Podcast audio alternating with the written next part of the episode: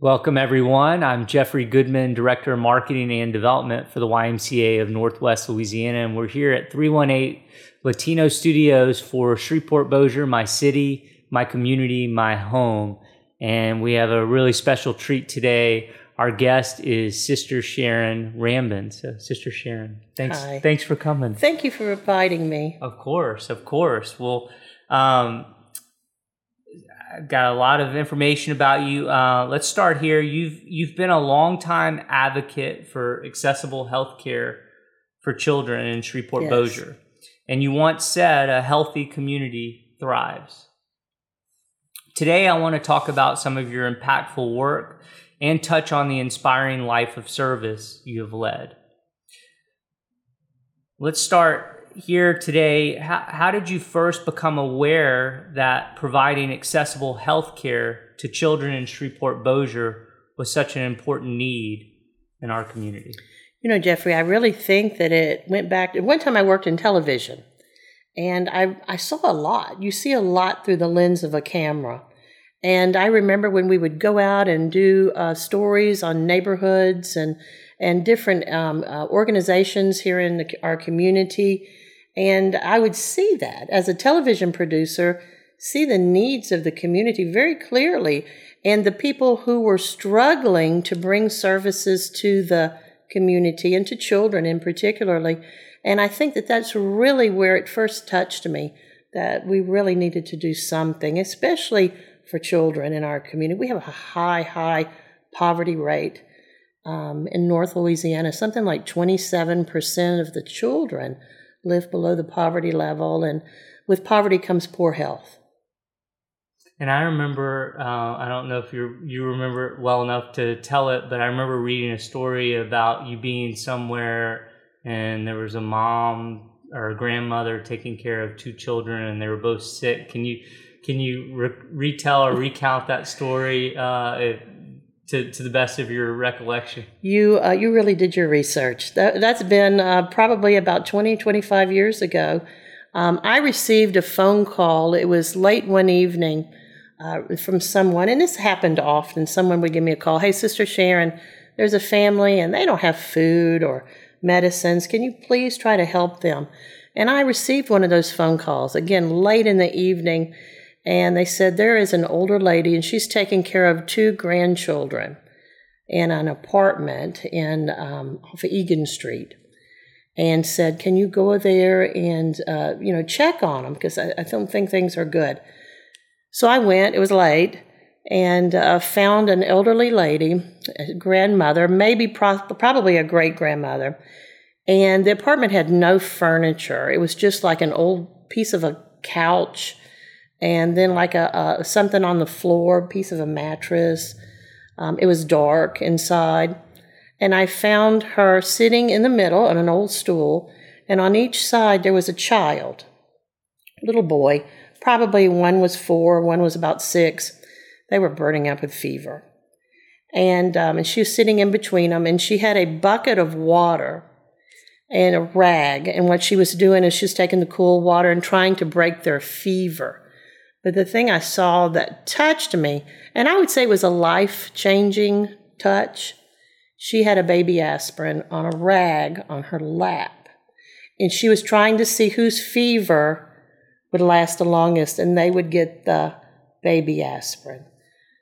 I couldn't believe it. I said, this is Shreveport. We, we, we have this, this dire needs. We have two very sick children here, and this lady with no... Uh, no resources to help them. And, um, I, I, of course, you know, I, I did what I could do and brought them food and, and bedding and, and several weeks of trying to, to get things to them. But poverty is real. It's real. And uh, unfortunately, a lot of our children are caught up in it. Yeah, amazing.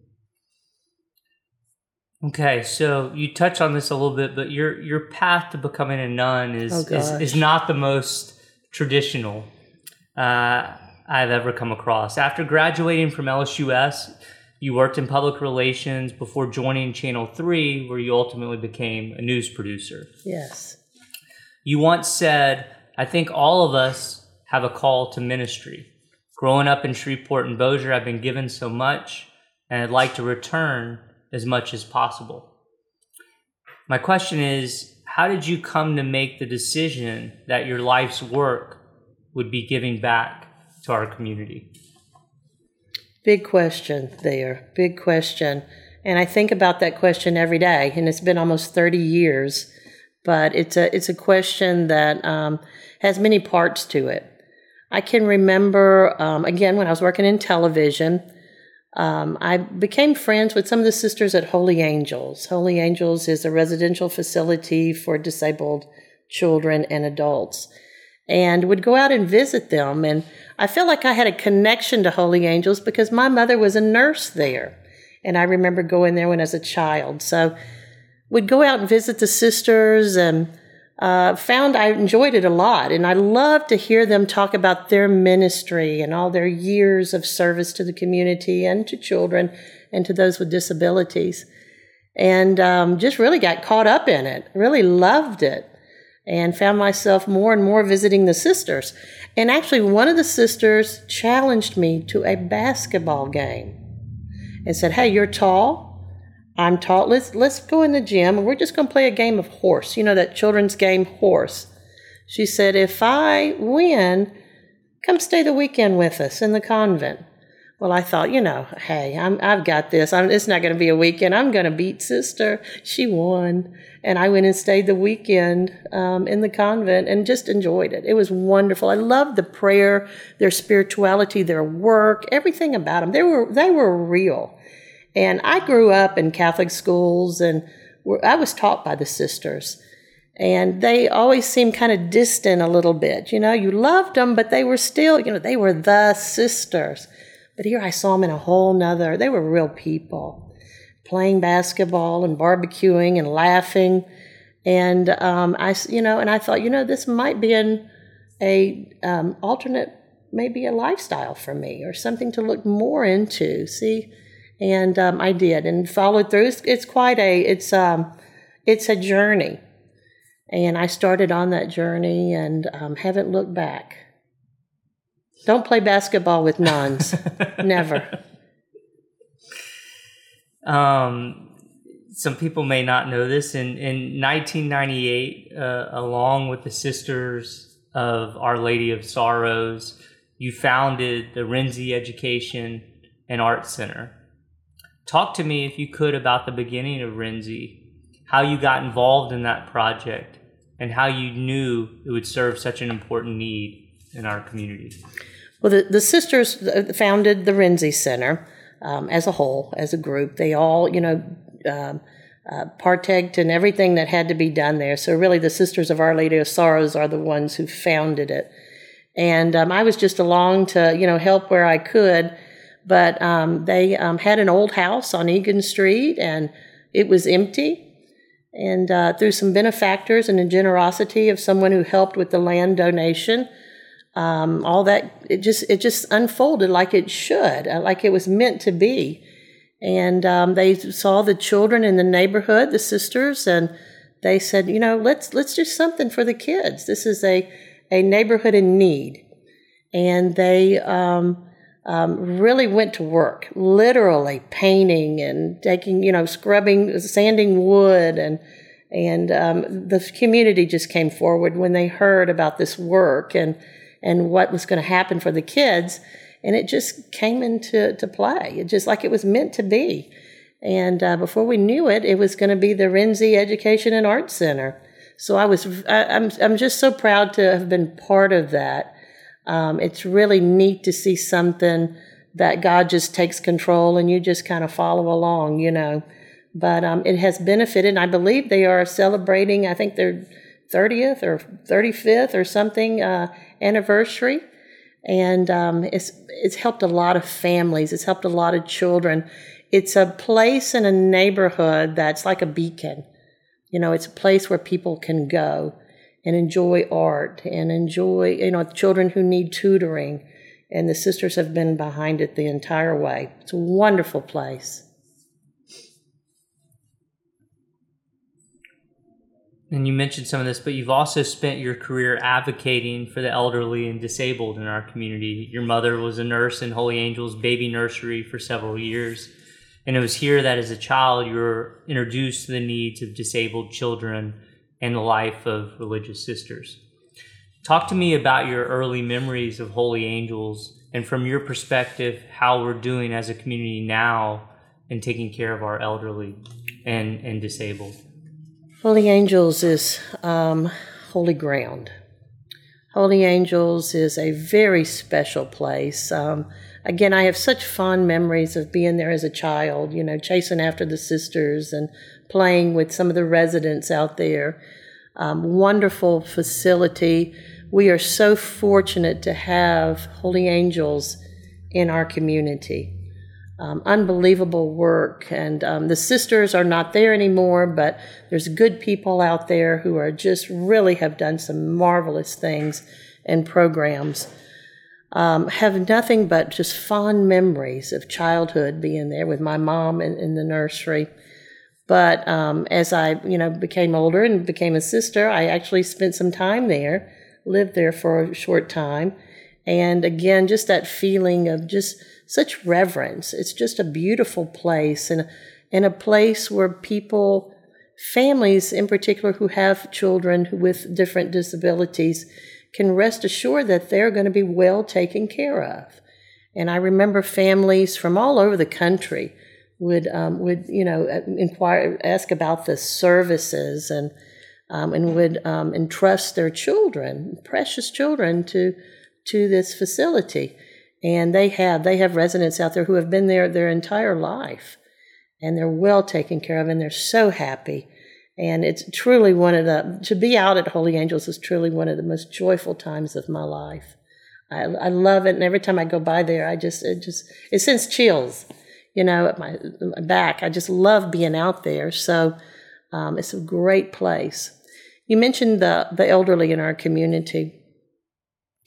You know, um, I, I spent some time at the Bossier Council on Aging on their board of directors. And um, when you hear about programs like Meals on Wheels and um, other programs that both Cato and Bossier um, Council on Aging, that what they provide to the seniors, Um, it's wonderful work, and it's very much needed. We have a lot of seniors who live alone in our community. Um, there's not a lot of outreach to them. So I think it's upon us, the neighbors, our neighbors, to check on them and make sure they're okay and make sure that they have a ride, you know, to where they need to go, and they have plenty of, uh, of whatever provisions they need. But we have a lot of seniors in our community who really need help. And um, and again, the, the resources sometimes are very slim.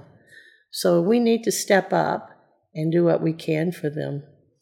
This wasn't one of my planned questions, but listening to you speak, I have to ask you. So, and it's a question I've asked some previous guests. You know, I, I feel like we've we've become, maybe here or a lot of places, we've become such a me community rather than a we community. You know, as someone who's so community-minded, you know, what kind of advice or what sort of recommendations would you potentially offer uh, to help us maybe transition from uh, from a from a me community to a we community? That's a great question. Um, I don't see Shreveport-Bossier as being a me community as much as I see it as a busy community. We're just a busy place.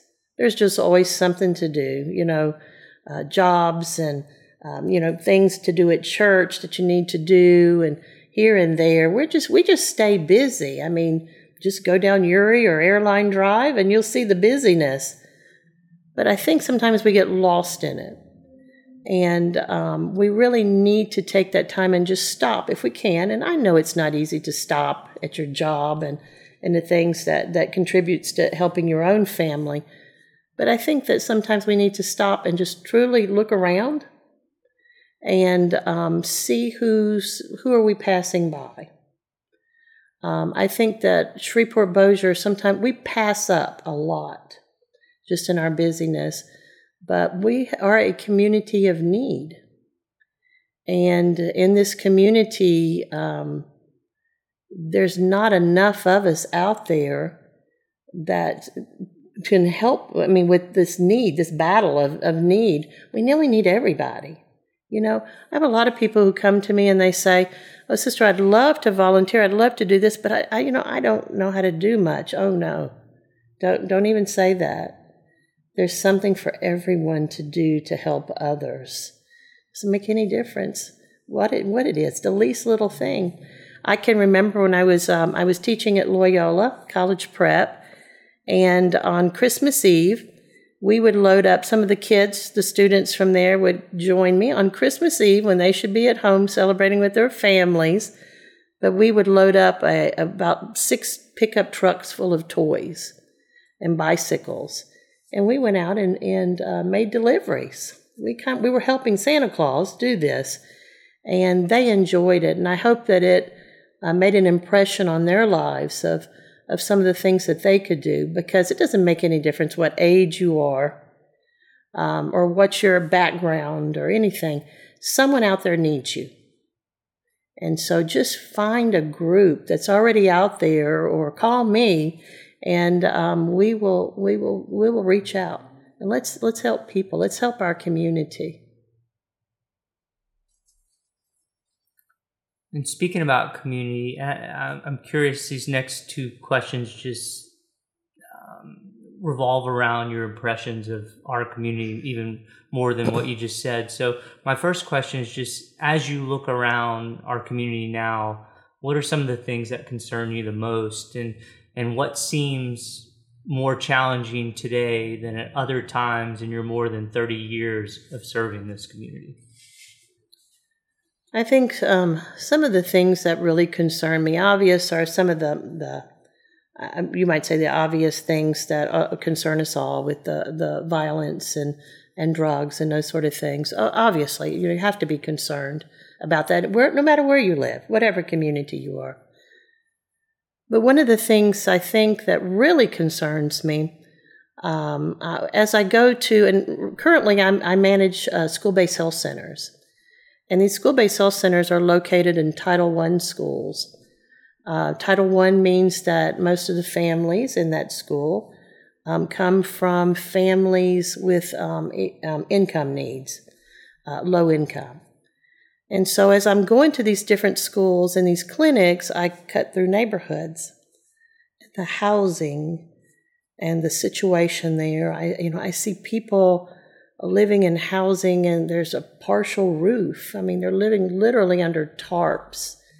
And um, that really concerns me. I, I know of some of the children in our clinic, they don't have running water in their homes, um, uh, no electricity. Um, just, just the, I guess the, the, our neighborhoods. I wish we, we had a means to do more, um, in our neighborhoods to, to help people. Um, but just basic needs, housing, a safe place to call home, a home with food, you know, and uh, with all, and all the other things that we know that we need. Our neighbors need them too. So that always disturbs me to, to cut through on some of the streets. And sometimes I just ride around in neighborhoods just to see what's going on. And um, and I and that, that really disturbs me. But overall, um, Shreveport-Bossier, I think that we're a caring community. I really do. Our churches are wonderful. Um, you go wherever, you know, you go different places in town, and there are... are Are people from churches distributing clothes and food and things. We have wonderful organizations um, who who are doing things to take care. Christian Service is wonderful. Hope Connection is terrific for the homeless. Um, they're out there. They're workers. And I can imagine our community without these organizations. But um, there's a lot of things to do. And and just lastly, on, on the other side of the last question, what, what seems better today and makes you optimistic about the future of our community? I'm very optimistic, just because of the people, the people in our town. We are, again, we're a caring community. Uh, I think we reach out. I think we have a far reach that um, when something happens in our community, people rally. And I've seen it many times, you know, when some tragedy or something happens, our community rallies. And you'll see a long line of cars, you know, whether it's bottled water or collecting or, or whatever it is. And they do that. You know, we have great health care facilities here who take care of those with no health insurance. You know, they're out there. Um, we just have some, we have great Um, educators in our schools who who go beyond education. They're truly taking care of, of children, uh, their basic needs. You know, I've seen teachers in some of the schools where I work who who uh, they're coming to school with bags, and you think it's some of their own, maybe it's their lunch or something. It's no, it's a bag of toothbrushes that they have personally purchased to give to their students. I think Shreveport-Bossier cares. And um, I think that um, we have a lot of focus on some negative things in our community. But there's a whole lot of goodness out there, Jeffrey, a lot. And is there anything else? I mean, we could talk about so much because you do so much. Is there anything else um, about the work you've done or the work you're doing or what you see that you'd like to mention today? We have all the time in the world if there's anything oh, wow. else. That- oh, no, don't ever tell me that. I'll stay and talk. Um, one of the, um, I, you know, I've talked mentioned some different organizations, but one that um, I really have enjoyed being part of is David Raines Community Health Centers. Uh, David Raines is out there with six um, community health centers um, for those who need quality health care, and plus um, eight school-based health centers. And they do some wonderful work in providing health care to families or individuals.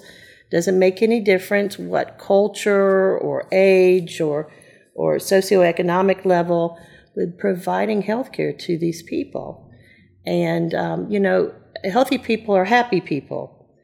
And so they, they have such tremendous work. And I've had the pleasure of being part of their ministry for the last uh, six years. And um, it's a, a terrific organization, and under the leadership of Mister Willie White. And uh, it, they they just do such terrific work in our community. It's a small organization, small healthcare system, but their outreach is huge. They are across like four parishes, and and they do some tremendous work. And um, you don't hear a lot about them in the community, but that what they do is big. They really do some great things. So. Um, it's a pleasure to be able to work with them these days and to see what all they do. Again, we're a community that cares. A lot of great organizations, but we just need to make sure that we take care of one another too. Thanks, sister. Really appreciate you being here. Thank you, Jeffrey. It's been a pleasure. Thank you. Likewise. Thank you.